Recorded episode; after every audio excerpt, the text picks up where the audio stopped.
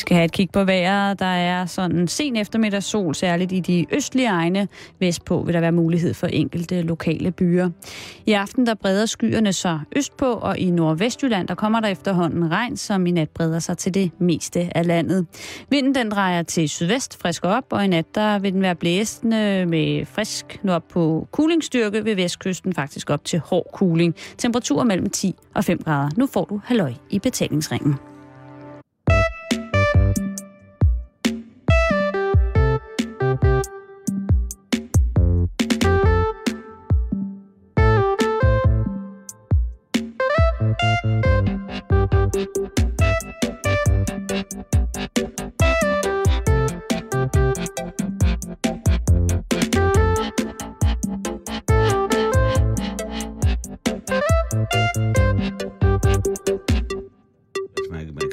Film faktisk på sådan en der. Det skal man tænke over, når man kører teknik jo. Hvad kan det bruges til? I virkeligheden. Ja, Nå, øh, men velkommen til, øh, af god, for god ordens skyld, øh, velkommen til Radio 24 Halløj i betalingsringen, som nu rykket uden for studiet og rykket på navnkyndige, øh, navnkyndigt hotel øh, i centrum, og der har jeg sat øh, sangeren Allan Olsen i stævnen. Hej Allan. hej. Jeg bliver simpelthen til at spørge, hvad du laver i København. Jeg øver. Det er lidt pinligt at sige det, fordi det er altså faktisk lidt snyd at øve, er vi enige om, men, øh, men vi skal ud på en trioturné her, så øh, jeg har samlet min kontrabassist og min guitarist i det her i det her mausoleum med et hotelværelse, og så har vi siddet og øvet lidt akustisk her i dag. Bare lige sådan for at mærke lidt på det. Vi starter først for alvor med at øve næste uge. Er det med din gode vilje, det bliver i København? Ja, men den ene, du ved, bor her, og han har en kone, der skal til at have børn, og så videre, ikke? Og jeg er ligeglad, hvor vi er. Jeg er generelt ligeglad, hvor jeg er. Nå. Jeg troede, jeg skulle til at stille et spørgsmål. Hvad har du med storbyer? Storbyer, jeg holder meget af storbyer. Altså rigtig store byer. Jeg har jo også boet i København i en periode, og det, som jeg faktisk...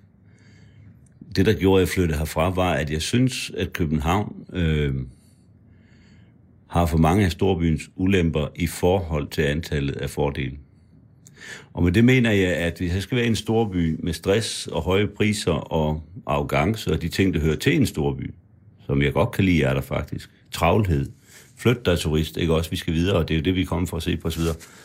Så skal jeg altså også kunne gå i biffen kl. 4 om morgenen, uden at det absolut skal være liderlig Lindas bryllup, eller lige går på den tid af natten i Istegade, ikke? Altså, så skal jeg kunne gå ud på hvad som helst, og jeg skal gå, fordi storbyer er beregnet til restløse mennesker. Ja. Og jeg er restløs nok til at elske at være i store byer. Jeg, jeg kan være meget nattevågen. Og så vil jeg fandme kunne gå ud og, så vil jeg kunne gå ud og spise indisk klokken 3 om natten, øh, uden jeg lige skal vide, hvor man kan snige sig hen. Altså, det kan ikke nytte noget, at køkkenerne i hovedstaden lukker klokken øh, 21.30, bare fordi de lukker klokken 21 i Herning og Grænsted. Der skal være forskel for alvor. Det skal være levende døgn rundt, ellers er det ikke en stor by. Og jeg synes fandme, at tit, at herhjemme, der har jeg haft, øh, altså der, der kom, men, men tempoet er sådan, at man påtager sig at skulle mange ting. Ja, og altså, øh, der, der synes det, det var faktisk federe i Østberlin i gamle dage. Der kunne man godt sidde på en fortogscafé en hel dag og kigge på, altså før muren faldt, så kunne man se på sådan et hold asfaltarbejdere i deres skurvogn. Det liv, der udfoldede sig der, det var sådan lidt som sådan en, øh, en, en sådan mulvarpetue, eller hvad hedder den, fordi det der stille liv, hvordan de var i stand til at få en hel dag til at gå med en skovl og en kost, uden at lave det mindste. Jeg var med til at sidde og, og drikke mig fuldstændig i hegne, hvor vi bare sad og holdt øje og sad og ved om, hvem, hvem er de der, hvem er de der, ham med skovlen eller ham med kosten, hvem går først ind og tager en lur i skurvognen? Og de, de lavede intet simpelthen. Altså det var lige det modsatte. De gjorde simpelthen en dyd ud af at få tiden som ansatte i systemet til at gå uden at lave noget som helst. Det jeg mener med det er sådan set bare, at den der underdog-ting, man, altså første gang man opdager, hvad for noget trash man egentlig kommer af, ikke også, øh, i forhold til der, hvor medierne og beslutningstagerne og kongehuset bor. Ja. Og hvor langt væk, man egentlig er fra dem, ikke også? Og hvor langt væk de er fra en, så kommer der jo sådan en fornærmelse. En eller anden bluesy ting op i en. Ja. Og, altså, øh, og det kan være en stærk kraft jo.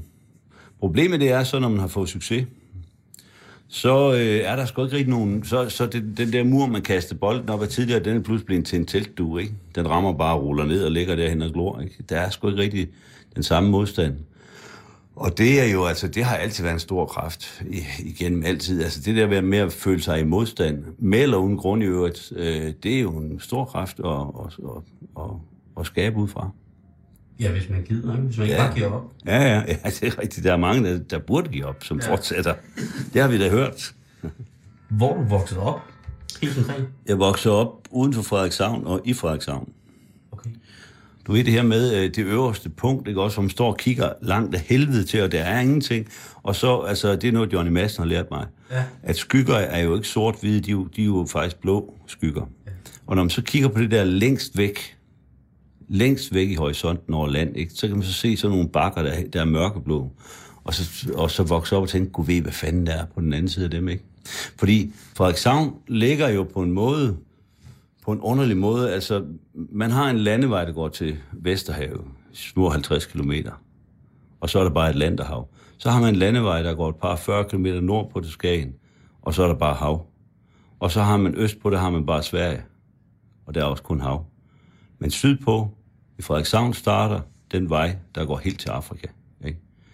Og den der følelse af, du ved, altså, øh, at tage ud af den der vej, ikke? Ud af byen, ikke? Og det er hele den der Springsteen-ting med, altså, get a set of wheels and get out of Jersey og alt det der pis. Men det er klart, altså, vi skal jo også huske en ting, og det er jo altså, øh, og det er jo sådan et Tom Waits-univers, ikke? Altså, der er jo så det ved det, ikke også, Simone? Det må vi nok indrømme, at der foregår jo ting og sager ude i hjørnerne, som er ret spooky indimellem, og det dukker jo op indimellem i, i medierne, ikke? Altså, fordi når mennesker lever uden opsyn af medier, så kan der nogle gange opstå nogle, øh, hvad skal vi sige, nogle relationer mellem mennesker, som, som ikke bliver øh, opdaget, og som ikke bliver diskuteret, og som ikke bliver rettet ind, og så videre. Og så har man de der, og, og jeg, jeg, jeg har altid sagt, at jeg er sikker på, at der er flere dildoer i Hvide Sande øh, per husstand, end der er Vest, på Vesterbrogade ikke? og på Istegade. Men det, de kommer selvfølgelig først frem, når, når, når patienterne ruller ned. Spørgsmålet er så, hvem i familien der får en tur med dem. Ikke? Men jeg, jeg fascineres i det hele taget af den måde, det menneskelige sind udvikler sig på i, i områder, hvor der ikke holdes ret meget øje med hinanden. Øh, øh, fordi der sker jo altså spooky ting.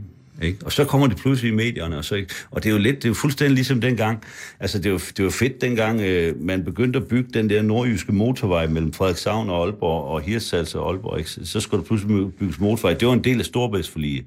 Mågeren har fået et sted, de kan sidde og sove med hovedet under vingen i fred, ikke? Uden at blive, der er altså nogle, nogle, nogle gange, der er jo et tidspunkt på døgnet, de er jo kæmpestore. Det er jo faktisk gæs, men det man ikke skal glemme, det er, at de færgetræk, som var til Hirtshals og til Frederikshavn, jo kom med nogle lastbilrækker, ikke også, som var, det var de mest blodige, livsfarlige landeveje, de der, ikke? Men det er fedt, vi har dem, ikke? Altså, jeg, jeg er jo ikke tilhænger af altså, motorvej i den forstand, men jeg elsker, de er der. Kunne man lægge et skakbræt over hele landet, så jeg kunne komme frem, ikke? Så fedt nok. Jeg har en, en, øh, en lydmand med, som han kører bilen, han, han er sådan landevejsromantiker, ikke? Kan han komme på en landevej, hvis jeg sidder halvblunder, ikke? Så ligger vi pludselig kører rundt på en landevej. Og jeg siger, og så er han jo, så er han, han er jo også en af dem, der sidder og roder med den der GPS, ikke? GPS er noget af det, jeg simpelthen satte mig for, da det kom frem.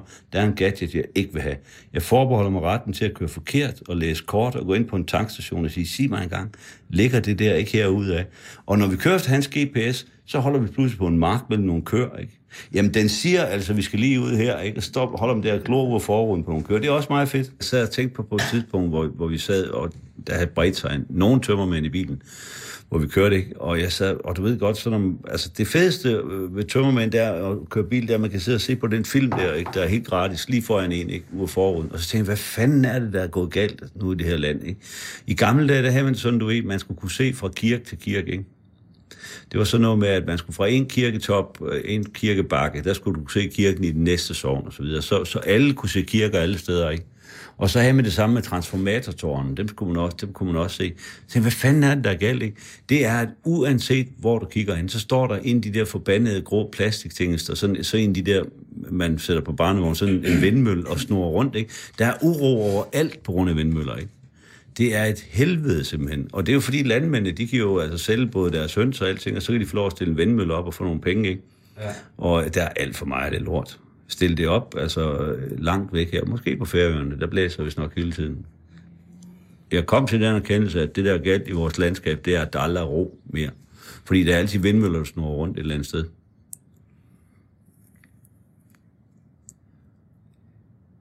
Det er faktisk sjovt, fordi jeg, jeg tænker jo, at øh, øh, Gud var de miljøbevidste her på landet. Når Ja, men, gud, de er griske. vi, altså også, det er vi jo. Altså, Ja, jo altså... Øh, det, altså, det er jo ikke... Det er meget romantisk at se på, øh, men, øh, men der er altså, der ligger der andre beslutninger bag. Altså nu skal de jo til at lave den der øh, vindmøllepark op i, øh, i det mest utrolige naturområde deroppe øh, omkring Hanstholm, Hirs, øh, hvad hedder det, Hanstholm, Tisted deroppe, de der, hvor de skal lave sådan nogen, der fandme går helt op til Mars næsten, ikke? Kæmpe møller. Og som, som øh, der har man bare lige fældet sådan et, øh, jeg ved ikke om det var 400.000 træer eller et eller andet vanvittigt, ikke? Jeg forstår ikke, de ikke stille lort ud i vandet. Men, men altså, har du været i Lille Strand? Ved Lille Strand? Ja, altså op ved Bulbjerg. Jeg har været i Glædesby i Bulbjerg. Har du været i Glædesby? Jeg ja. synger om Glædesby, fordi, simpelthen fordi den findes. Jeg tænkte, det er fedt at synge Glædesby, og jeg har aldrig set mere sure mennesker, end da jeg, jeg kørte ind i byen. Det var Jammerbugten. Fedt ja. område. Altså, der er jo en uforanderlighed, det, og, og også, det forandrer sig hele tiden, ikke? Altså, men der er jo den der kraft, ikke? Altså, det er jo helt banalt. Altså, det, det kan ikke være anderledes. Altså, der er jo noget med at ankomme til steder, ikke? Og altså, hvis man ankommer, øh, det kan godt være Glit Møller, eller det kan være til Bulbjerg, eller et andet sted, eller op til Rubjerg Knude Fyr, eller et eller andet, ikke? Og, og, og ser det der hav, ikke? Altså, det som Johnny Madsen kalder motorvejen til England, ikke? Ja. Og han er jo vokset op ved den, ikke? Ved høfte 57 i Typerøn. Og når du kommer ud i Typerøn, du er jo ikke i Danmark mere. Det er jo det fede ved det. Det, det, det, det jeg synes er så fedt ved det her lille land. Det er, det er et kæmpe land, faktisk. Faktisk så er der meget længere. Altså, jeg mener, hvis du... Altså, øh, når der er stor forskel på sprog, så er der også stor forskel på alt muligt andet i mennesker. Ja. Øh, på, godt, på, på godt og ondt, ikke? Og hvis du rejser herfra... Heldigvis hvis du nu fylder en bus med, med, med indfødte københavner, og så kører op til Typerøn og lukker dem ud, og så, eller til Akker, og lader dem forsøge at snakke med folk deroppe, de fatter jo ikke en bjælle.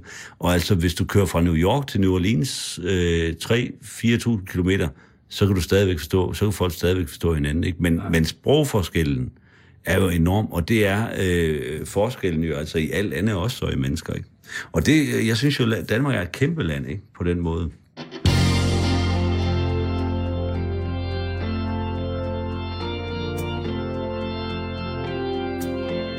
Vi var nogle stykkerne lege i en mærvet grav. Skønt vi godt vidste, vi ikke måtte have lov. Man kunne miste sin arm, eller det der var værd. Men det var derfor, vi syntes, det var sjovt. Det var Henning og mig, og så røvballen Nils, når dagen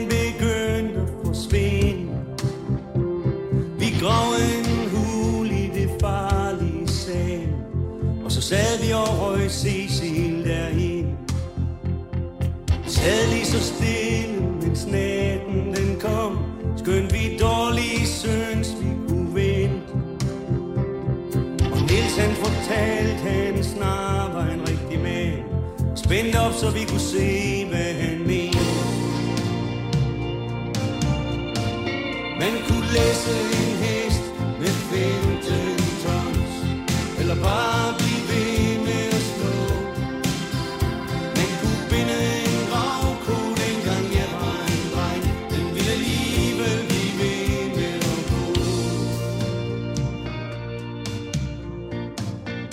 Jeg, jeg så... Øh jeg tror, det var Johnny Madsen, der sagde i stedet, da han øh, voksede op i Tøberøn, og som treårig øh, blev han øh, sendt i biografen alene af sin mor. Og så boede de på en måde, hvor han skulle ned på stranden og gå hen øh, langs stranden, og så op i byen og gå i biograf. Det kunne han godt gøre som treårig, så var hun fri for ham. Altså, som han siger, det eneste, hun sagde, det var, pas nu på ikke at falde i havet. Der var ikke andre advarsler, fordi der var ikke noget, der var farligt. Og altså generelt så, øh, og det er, jo, det er jo fuldstændig underligt at tænke på, altså at... Øh, jeg voksede op i en tid, hvor, hvor ingenting blev betragtet som farligt. Det, det var ikke farligt at ryge. Det har man ikke opfundet endnu.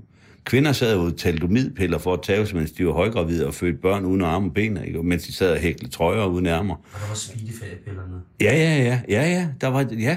Og, og så var der altså øh, folkcykel uden cykelhjelm, og vi drak af flasken, ikke? Og som du lige nævnte, altså 2 CV øh, til Sydfrankrig, ikke? Altså de der gamle folkevognsbobler, folk kørte på ferie i. Syv børn på bagsædet uden seler, og så mor og far afsted.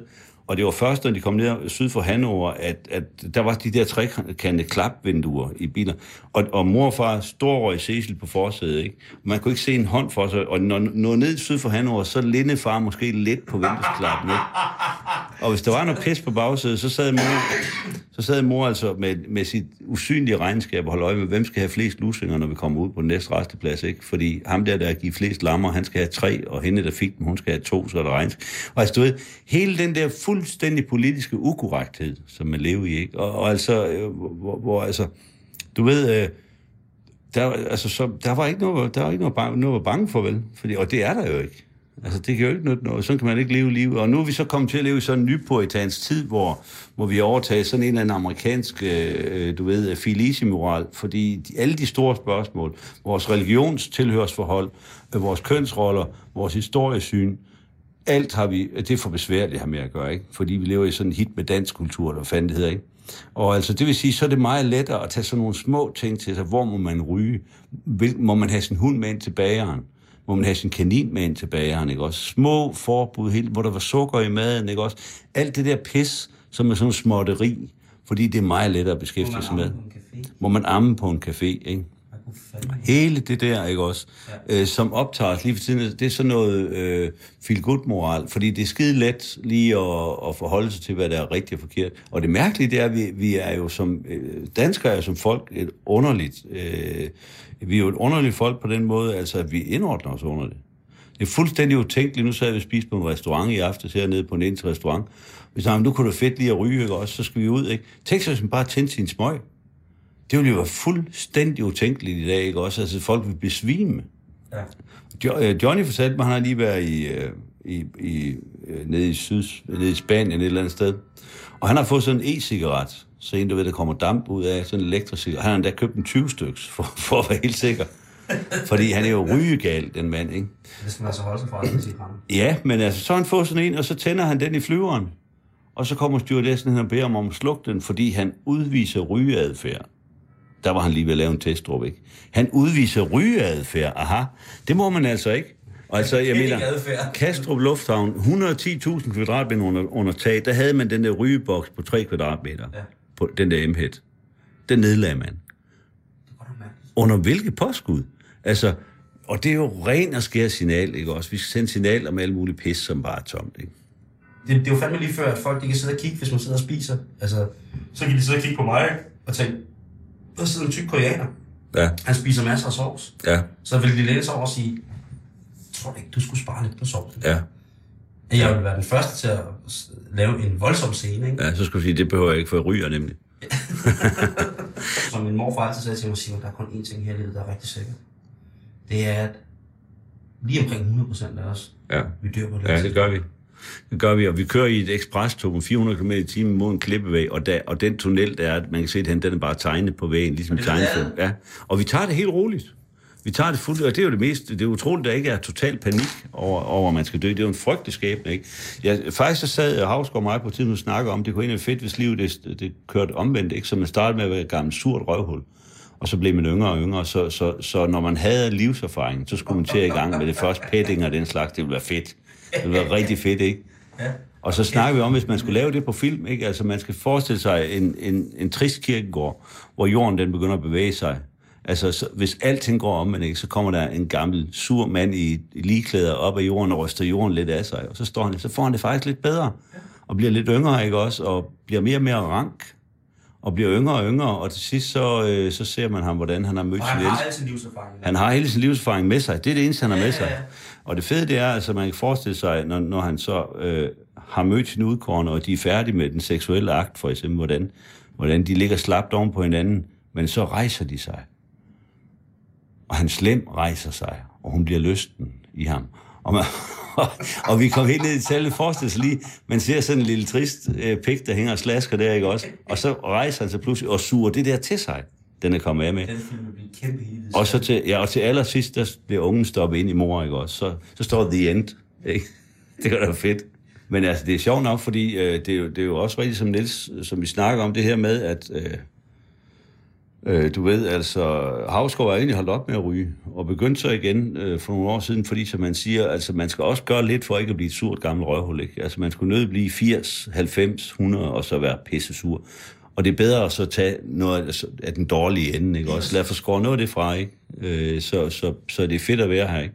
Frem for at sidde og være sur et eller andet sted. Altså, jeg mener jo, det, det bedste, man kan gøre, det er faktisk at sige, okay, omkring 70-årsalderen, der konverterer man til katolicismen, og så flytter man ned i en landsby op i bjergene og smider lidt penge øh, til Sterinlys øh, i, deres lille lokale landsbykirke. Og når man så begynder at savle og, og vrøvle, ikke, så, så kommer de med, med brød og vin til en, ikke, fordi man har været flink ved kirken. Det tror jeg er måden at gøre det på. Er det sådan, vi? Ja, det tror jeg. Det tror jeg, det er sådan et eller andet retning. Fordi så kan man altså, så kan man give den gas nu, ikke? Og så øh, i den anden ende, så kan man sige, okay, nu er det ikke fedt længere, og man er heller ikke fed for andre. Så tøffer man bare ned og, og sørger for at forkæle lokale kirke lidt med lidt Kan maling. ikke et andet øh, statsligt tilskud i, at hvis man af staten bliver bedømt, som nu skal du holde op, ja. så kan man få et tilskud til at... at Til at emigrere. Ja, det kunne man også godt forestille sig. Altså, Der er- søge om det. Ja, fordi nu var det jo inde omkring det der messecenter i Herning. Der er jo noget kinky over, over katolske stearinlys. Det ved vi jo godt. Altså, de er jo... De er jo altså, det er nogle, det er nogle smirende ting, og altså, de findes også i nogle butikker, ved jeg, altså i, jeg kan ikke huske, om det er i Brande eller Give, man har landets største øh, butik, men det var der, hvor der var en dame, der har den største øh, fetish SM-butik i landet.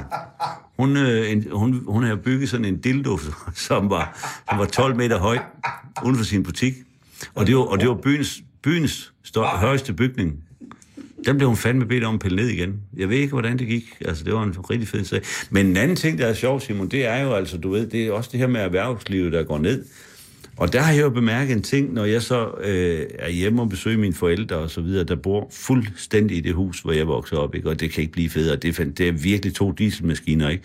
De sidder, jeg ved, når vi sidder her og snakker, jeg ved ikke, hvad fanden er klokken, hvis jeg kigger over på Rådhus derovre, ja, den er nok 6 eller et eller andet til aften. Jeg ved lige, hvor min mor og far sidder lige nu. Og jeg kan godt sige det her, fordi de ved ikke, Radio 24 er opfundet. De sidder ved køkkenbordet. Der, det der lille klapbord i vores køkken, i min barndomskøkken, som er indrettet på en måde, så man kan ikke sidde ansigt til ansigt. Man er nødt til at sidde med siden til hinanden og kigge lige ud af vinduet. Det er rigtig fedt, faktisk. Ja. Fordi det kan godt blive for intimiderende, når man er sammen i 60 år og sidder og glo på hinanden. Men altså, når jeg kommer op til dem, ikke, så, så kører jeg så lidt rundt i, i, i, i oplandet. Og der kan jeg så se, at for eksempel ved Hørmested og ved Tolne, og også i Hundelev og Nielsborg og, og flere, der er altså et erhverv, som skyder op rundt om, og det er de her kondemnerede huse, som, som Låsby Svendsen han har, hvor der hænger sådan et rødt øh, open-skilt og blinker. Ja. Deres, har du ikke set dem Jo, mange steder? det- Dem må du have set mange af fra den mange, Ja. Og gardinerne er altid rullet ned, og man tænker på, så sidder de der kvinder derinde og filer negl i mørke. Og så holder der, og så tænker de kører i så mange biler uden plader. Ja, det er, det er mærkeligt. Ikke? altså, det ligner udenbart ikke landbrugsejendom, men der holder landbrugsmaskiner. Der holder landbrugsmaskinen udenfor, traktor, og, og, som stadig er varme. Ja, lige præcis, Ja. ikke? Og som man kører tænker, igen øh, hold da kæft, hvad er det? Har vi Ja. også en autoværksted bag? Ja. Men det er ret flippet faktisk, fordi det er jo altså... Øh, altså, der, der var, der, folk må snige sig over markerne om natten, fordi man skal jo ikke se, blive set... Det er jo så det der ved at bo i sådan et tyndbefolket område deroppe, ikke? Der, man skal jo ikke blive set bank på den dør der, før så er man hår, hårkallen eller et eller andet vel. Men, altså, men de må jo kunne leve af det, altså det må jo gå fint nok. Men man kan blive bange for det der med, at i alt det der, man skal passe på, og alt det, man ikke skal gøre, specielt alt det, man ikke skal gøre. Og jeg kan da også mærke det selv, at øh, jo ældre man bliver, så hænger man sig mere i, hvad folk siger, man skal passe på med. Ja. Er det ikke bare noget, er det noget pis? Jo, altså det er jo, det, det skal man ikke gøre. Altså fordi det, øh, der er, der er jo meget af det der, ikke også? Altså, øh, jeg synes ligesom, altså for mig at se, der er der altså før og efter Basic Rollers. Basic Rollers var et poporkester, som kom frem i starten af 70'erne. Det var sådan det første, men du ved, altså pludselig så gik øh, ens øh, søstre rundt i, i grimme terne bukser og stump under knæene og plateausko og, og med tysker frisyr, ikke? Og altså, øh, altså en Bundesliga. Og så, øh, og så var det, det, det var sådan det første koncept poporkester, hvor, altså, hvor nogen af dem, der sad på pengene et eller andet sted i erhvervslivet, har fundet ud af, der er med en penge i at lave popmusik. Vi laver lige sådan et, et band der, og så tjener vi kassen, og det gjorde de også. Men for mig, der er det ligesom før og efter det, ikke? Altså der før var verden smuk, øh, og efter det blev verden grimmere og grimmere. Og det er selvfølgelig fuldstændig firkantet, men det elsker jeg, det er. Øh, altså det der, øh, det der øh, wasteland, som jeg synes, jeg voksede op i, ikke? Øh, hvor, hvor det sådan for, øh, snører sig mere og mere sammen. Og nu er vi nået dertil, hvor bræklanden, altså, som, altså jeg mener Kina, Sydafrika, Brasilien og, øh, og Indien går sammen. Altså landen, vi betragter som, som halvaber jo for 20 år siden, ikke? Mm. Altså de går sammen om, hvordan kan vi hjælpe Europas økonomi. Altså der er noget, der er ved at vende fuldstændig lige nu, ikke?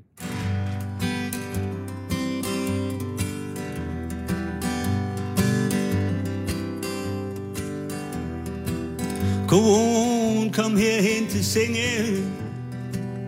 Kom hen og læg dig lidt. Jeg er ikke mere fuld, end jeg er vågen endnu. Jeg er højst en bitte smule træt. Jeg kom kone, lad os tænke os tilbage. Til den gang jeg samlede dig op. Skisparken angst, ja nu skispark folk. Hun havde så svært ved at slippe. En gammel han solgte brækketter. Du blev tosset, når han græmse på dig. Mor gik til byen, hvor hun vaskede for folk. Hun vaskede også for mig. For ser du, vi lå jo i herning i min tid som sergeant. Der var en, der hun som med far. Vi graver og graver, og vi graver igen. Det var hernede, vi lærte at forsvare. Det var hernede, vi lærte at forsvare.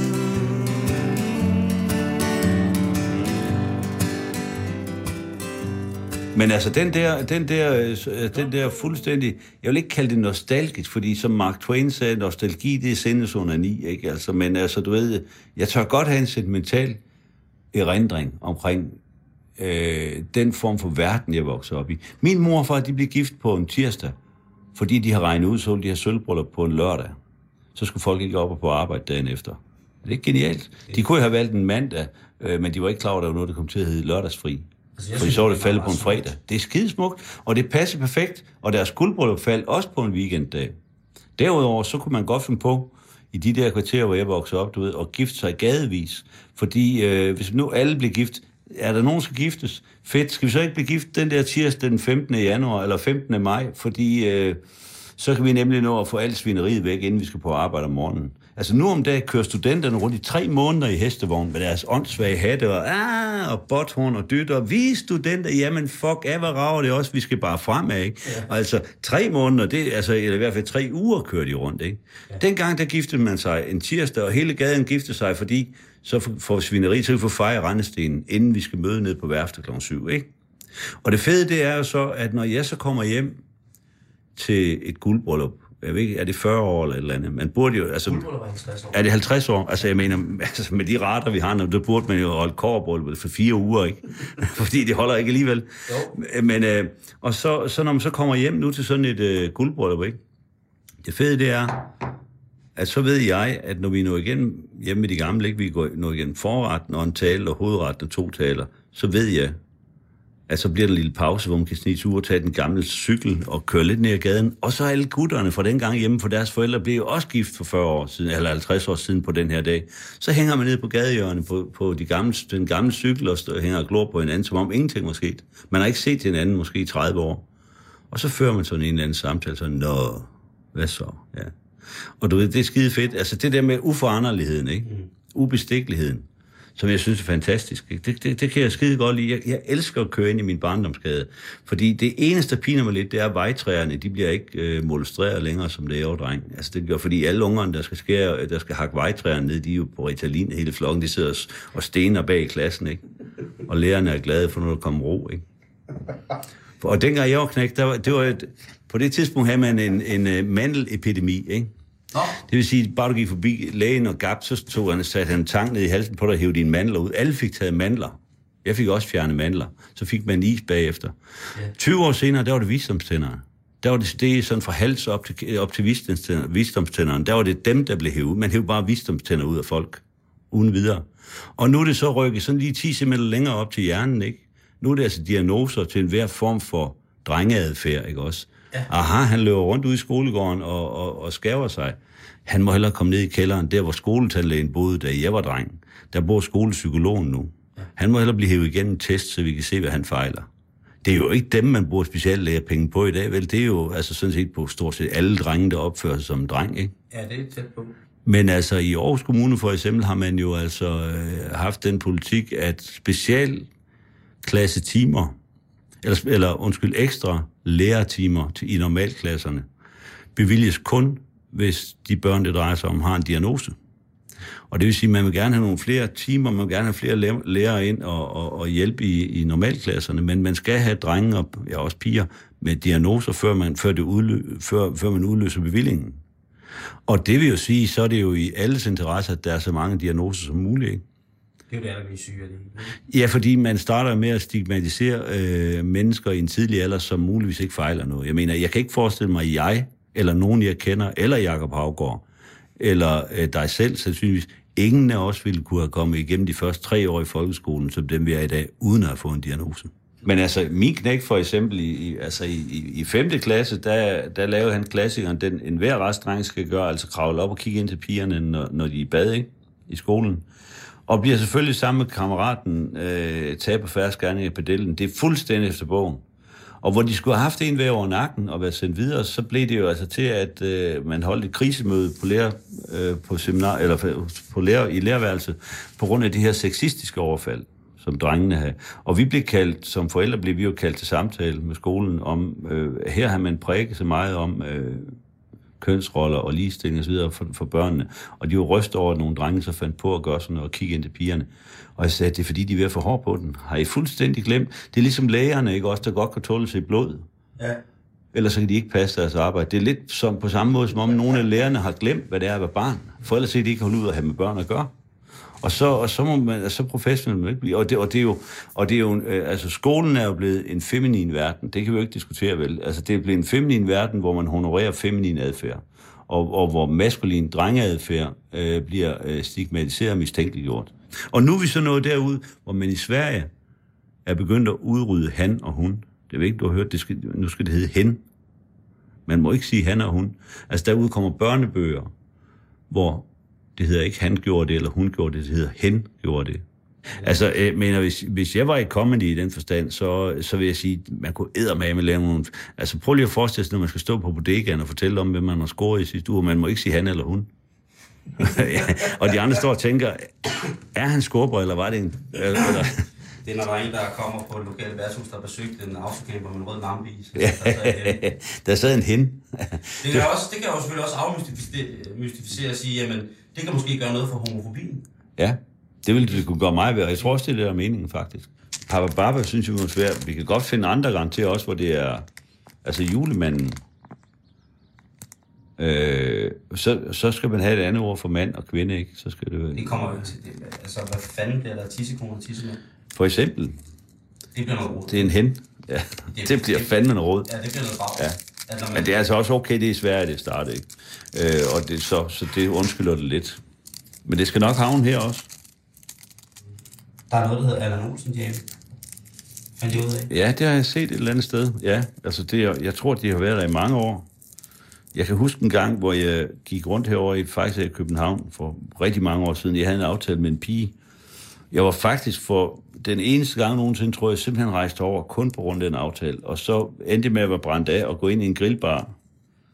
Øh, og stå og æde sådan en eller anden shawarma eller noget, og stå og hænge og glo trist ud i det mørke regnvejr i København. Jeg følte mig virkelig, det var virkelig the blues, ikke? Hun var væk, og der sad jeg ikke.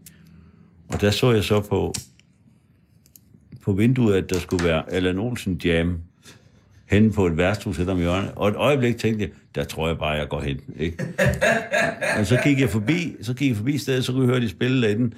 Og det eneste, jeg kunne høre de spille, det var så til Lars Lilleholdt. Så, tog jeg, så kørte jeg hjem igen. Så det var simpelthen... Onkel Christian blæste ud over hele Nørrebro, ikke? Nå, okay, fuck det. Jo, men der er så nogen der. Der er så nogen der... Jeg har, jeg har et, øh, får mere og mere et, et ret overraskende publikum, som er meget unge. Øh, især drenge mellem øh, 12 og 18 eller sådan et eller andet. Og det er meget sjovt, fordi øh, jeg tror simpelthen, det er noget med at gøre, at øh, i al ubeskedenhed, så sker der noget i mine sange. Der sker helt konkret noget i mine sange. Der er tit nogen, der dør eller kommer galt af sted i mine sange. Og det andet, som de har at høre på, der sker jo ikke noget i en Medina-sang. Eller i en, en, en øh, hvad hedder han, Sebak-sang, eller et eller andet. vel. Der sker jo ikke noget. Der må, jo- det, er jo, det er jo tykke mad. Der må ikke være nogen form for substans, vel? Og, det, og, og det synes jeg er fedt nok. Men jeg tror, mange af de her kids, de kan godt lide, at, øh, at så er der en sang om en, der falder ned og, slår sig ihjel. Så er der en sang om en, der, der bliver kvalt i en mærke, og så er der en sang om en ung mand, der skyder en. Det tror jeg godt, kidsen de kan lide, Altså, faktisk. man, man taler jo om, at der er en intellektuel teen-generation. Ja, netop. Og derfor så har det altid været sådan, at øh, jeg har altid, når jeg skal skrive en sang, så jeg, beskæftiger, jeg interesserer mig mest for de der øh, lidt perverterede yderområder af vores sind, som vi sidder jo og snakker lidt om også. Ikke? Fordi det er ude i de der randområder af sindet og af, af, af vores måde at være på øh, som mennesker, hvad fanden nu er, vores interaktion. Det er derude, jeg synes, det spændende er, og, det, og så er det også derude, den spændende del af sprog ligger. Så, så du ved, for mig, øh, at forsøge at skrive en sympatisk sang om en mand, der har den fetish at snuse til steder, hvor kvinder har siddet, eller til deres undertøj. jeg. Ham kender jeg også. Og det sjove det er faktisk, at det er en fetish, som mellem 4 og 5 procent af den danske mandlige befolkning har. Men det fede det er at skrive en sang om det, uden det bliver bodega-lummer. Ikke? Ja. Fordi det kan være ligegyldigt. Fordi det er bare at sidde og rime efter rimordbogen. Men der skal være noget i sådan en sang, der gør ham til et menneske, og som gør ham til en, som vi faktisk synes om. Ja. Og det synes jeg er en fed opgave at gå i gang med. Kan vi skrive om noget, der er fuldstændig sygt og perverst, og som jeg ved, ingen før har skrevet om?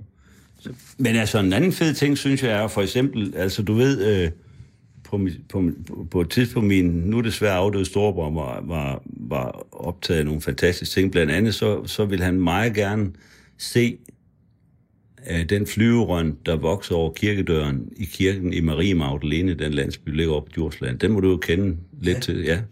Altså, øh, det fede det er, at Marie Magdalene er et sted, du kun kommer til, hvis du har kørt for meget forkert, når du skal til Djurs Sommerland, ikke? Så havner du i Marie Magdalene. Og det første, slog mig, og så kommer man ud til en landsby, der hedder, altså ligesom nu nævnte du selv Glæde, Glædesby i, op ved, øh, ja, ved Bulbjerg, som jeg skulle research til en sang, og tænkte, jeg skal synge om Glædeby. Glædesby, det er simpelthen nødt til, og jeg kørte ind i min bil ind igennem Glædesby, og jeg har aldrig set så sure mennesker kigge efter mig før, som hvad fanden laver han her. Men det samme med landsbyen Marie Magdalene. Tænk sig et ord.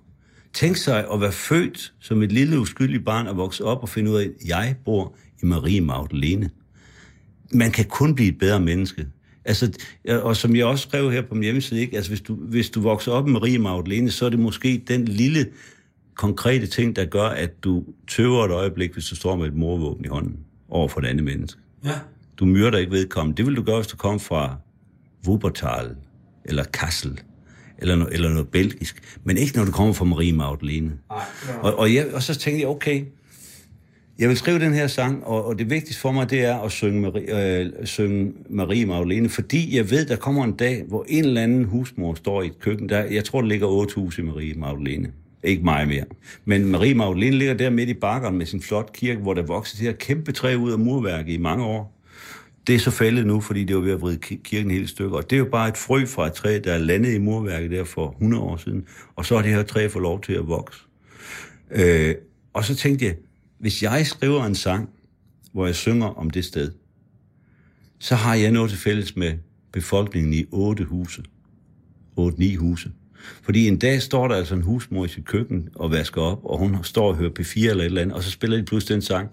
Og så, og så kommer hun fra landsbyen Marie Magdalene, eller hvad fanden synger. Hun slår vinduet op og råber ud. De synger om os i radioen. Vi findes! Ja. Det er jo fedt, sådan noget der. Og der synes jeg jo, det, det interesserer mig meget mere at have noget, og, og, og lave noget offentligt, som kan være intimt med en lille flok, ja. end at forsøge at blive glo- global. Altså, so what? Jeg synes, det er meget fedt at henvende sig til en lille, øh, til en lille skare af mennesker. Øh, Det kræver en fælles indforståethed. Ja. Ikke? Jo færre, jo bedre. Det er langt federe, end det er at forsøge at blive hot i, i London eller sådan et eller andet. Altså, jeg har synge på engelsk for at blive det. Altså, jeg tror, det var Kim Larsen, der på et tidspunkt blev spurgt, hvorfor han, da han opgav at synge på engelsk, hvorfor, og hvor han sagde, at han havde fundet ud af, at hvis han kunne sælge en plade til hver dansktalende, det vil sige 5-6 millioner, så var det sgu egentlig meget fedt i en karriere. Det kommer så. Ja, det tror jeg nok.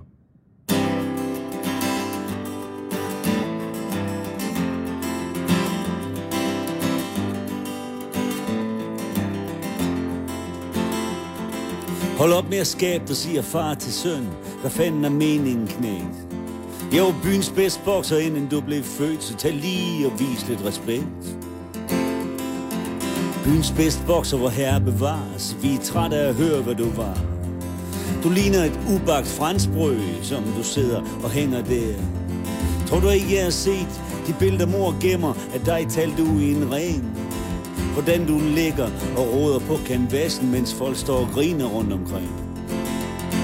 Det er almindeligt kendt blandt folk her i byen, når du endelig vandt var hel. Er det rigtigt, når mor siger, at du ikke var i stand til at binde din boksehandsker selv? Far læner sig frem og stiger på mor, der strikker og stiger på sit garn. Hvad er det nu for noget, går I to og snakker, mens en anden en må tage sin tørn? Du skulle hellere fortælle ham, hvor håbløs du var, da vi lærte hinanden at kende. Når du skulle flå en fisk, skulle du først ud og brække dig, Så det, hvad hans mor var for en. Og gud, når jeg tænker på, hvad jeg kunne have fået af gode patter og faster og kø. Men fanden tog ved mig, jeg havde ondt af med dig, så jeg tog dig af barmhjertighed. Forstår du, Knejt, mor var svag og psykisk, det var noget, hun havde fra sin far. Hun gik folk på nerven med alt sit vræleri, de kaldte hende pyllerkar.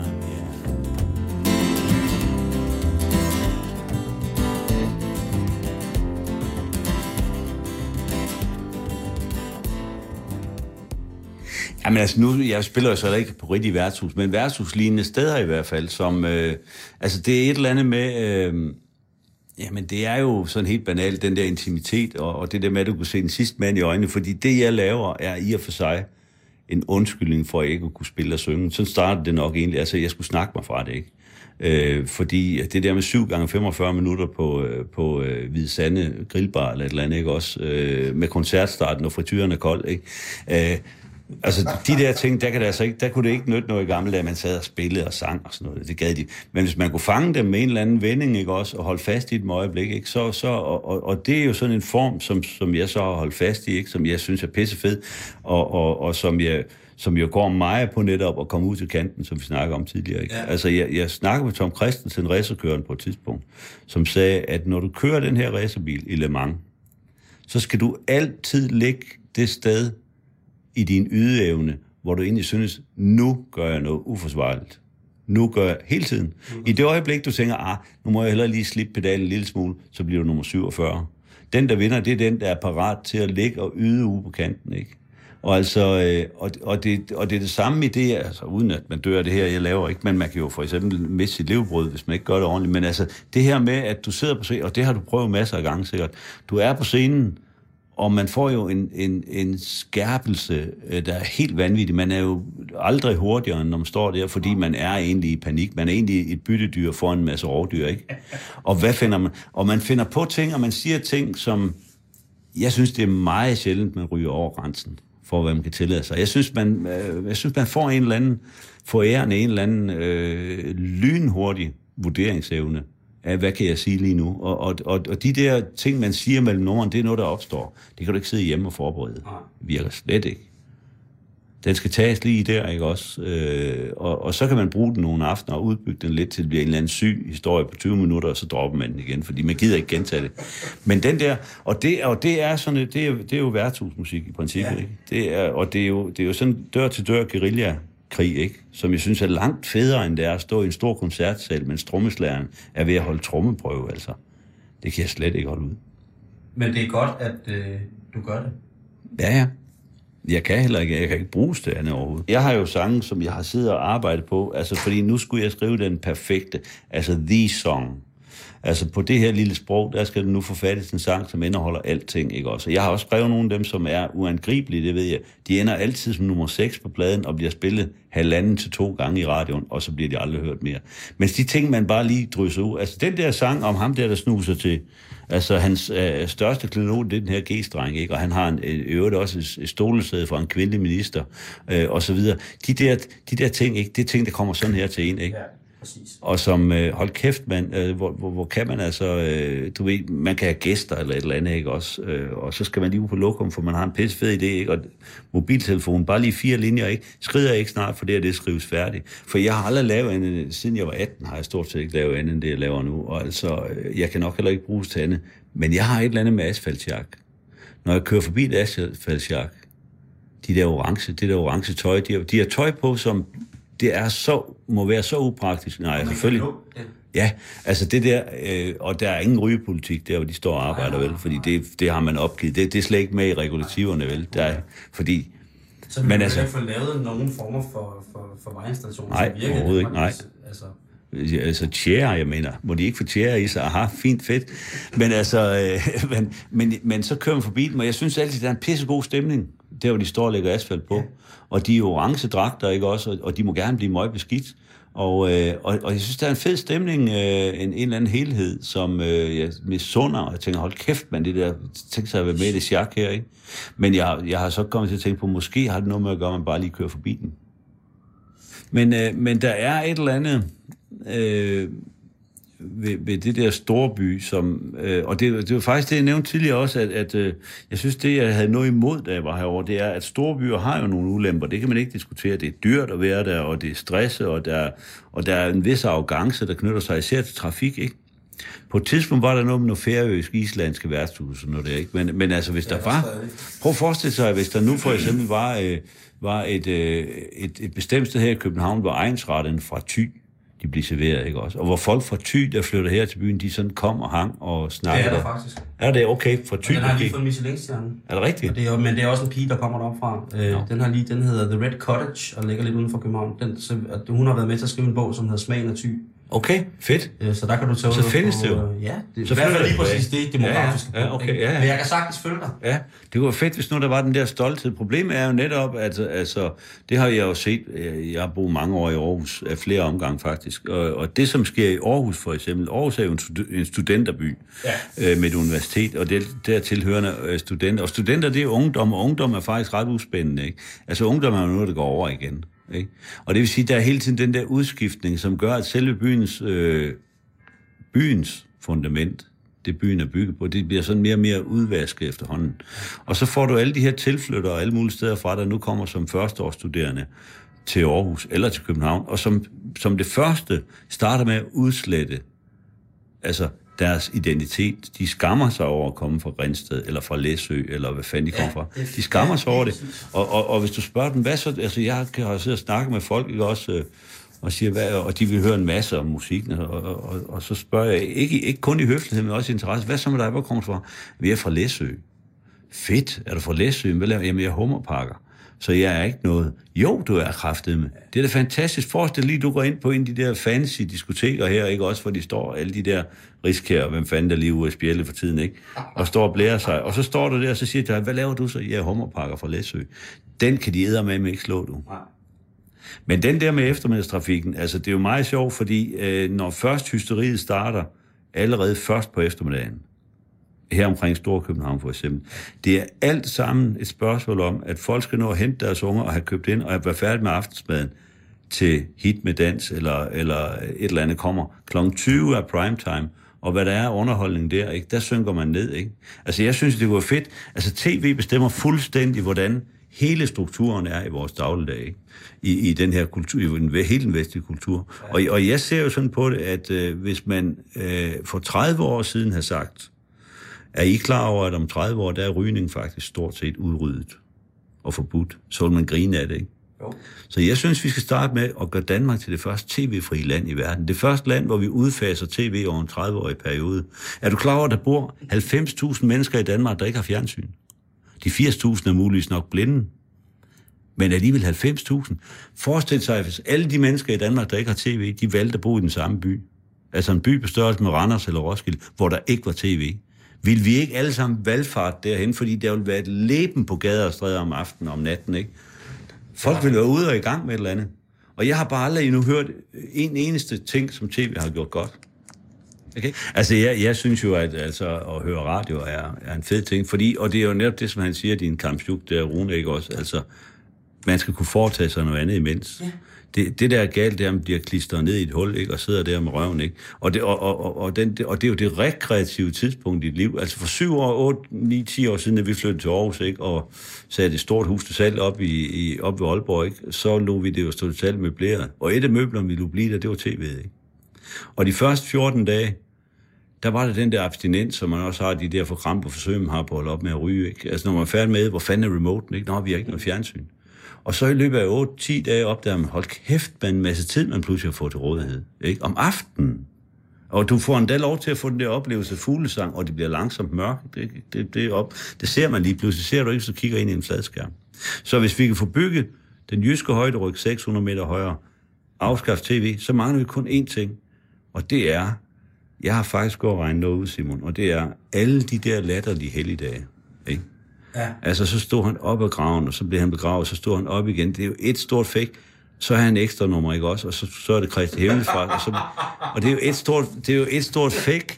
Det er jo skide godt fundet på, ikke også? Fordi vi skal have en eller anden... Fordi folk kan ikke holde ud og gå på arbejde. De kan ikke holde, holde deres liv ud. Altså, du ved... Øh, altså, øh, som, som øh, en af mine favoritter, en, en, en adfærdsforsker, der hedder Sir Ken Robinson, han siger omkring vores måde at arbejde på i den vestlige kultur er, we don't enjoy, we endure. Det vil sige, vi nyder det ikke, vi holder det ud. Og derfor plaster vi vores kalender til over rundt med en masse skæve helligdage. Og lige nu, hvor der ikke rigtig er nogen, så er det bare med at få sendt ungerne på, på hvad hedder sådan, de, nu, lige nu er de på lejretur eller et eller andet i Rom. Og, men ved du hvad, studietur hedder det så, ikke? Ja. Men ved du hvad, jeg har regnet ud, faktisk, vi sad og regnede ud en dag, hvis du tog alle de tåbelige skæve helligdage og vinterferie og kartoffelferie, der er ikke nogen, der hedder kartofler længere. Hvis man lagde dem sammen til ferier, så kunne vi faktisk herhjemme indføre, at vi holder tre ugers ferie hver kvartal. Vi har vores normale weekender. Derudover kunne vi faktisk holde ferie i tre uger hvert kvartal. Sommerferien skulle også kun være tre uger. Det vil sige, at vi arbejder to måneder og en uge, så holder vi alle sammen fri, både børn og voksne, i tre uger. Så arbejder vi to måneder og en uge. Det vil blive enormt effektivt.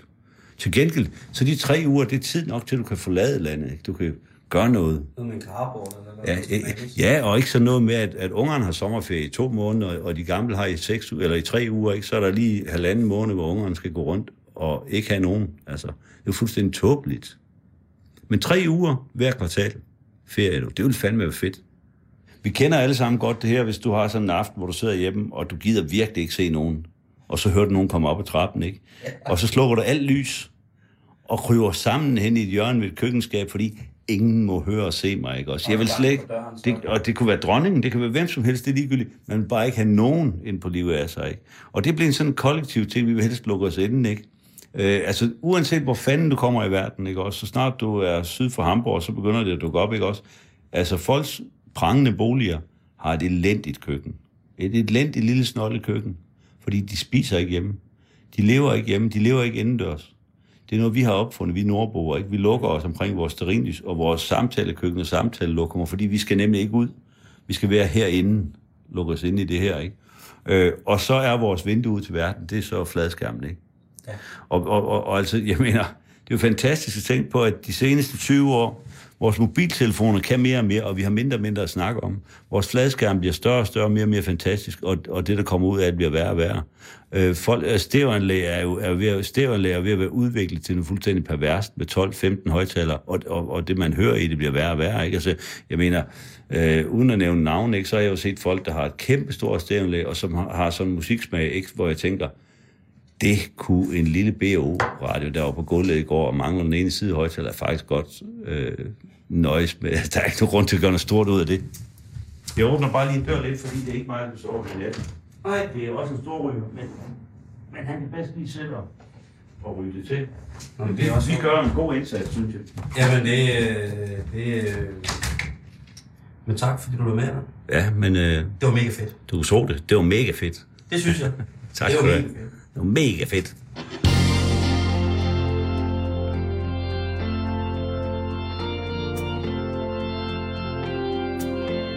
Vi var nogle stykker, der lege i en mærvet grav. Skønt vi godt vidste, vi ikke måtte have lov. Man kunne miste sin arm, eller det der var værd. Men det var derfor, vi syntes, det var sjovt. Det var Henning og mig, og så røvballen Nils Når dagen begyndte at forsvinde.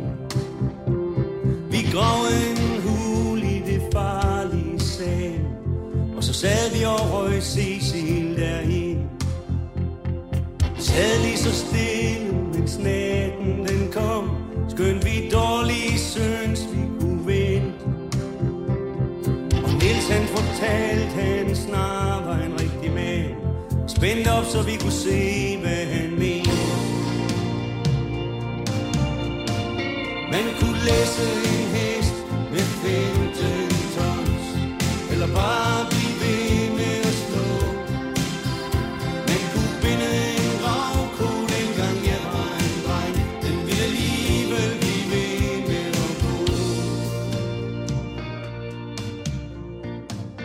Og så nåede vi også slutningen på den her Tour de Nordjylland med Allan Olsen. Nu skal du blive hængende her på den dejlige kanal og modtage en velsignelse for det, som den gængse pøbel får lov til at betegne som Radio 24-7-nyhederne. Vi høres allernådigst ved igen i morgen, samme tid og selvfølgelig her på kanalen. Ha' en fortsat rigtig, rigtig god aften, og spis så lige lidt godt, imens du lytter til nyhederne. Tak for i aften.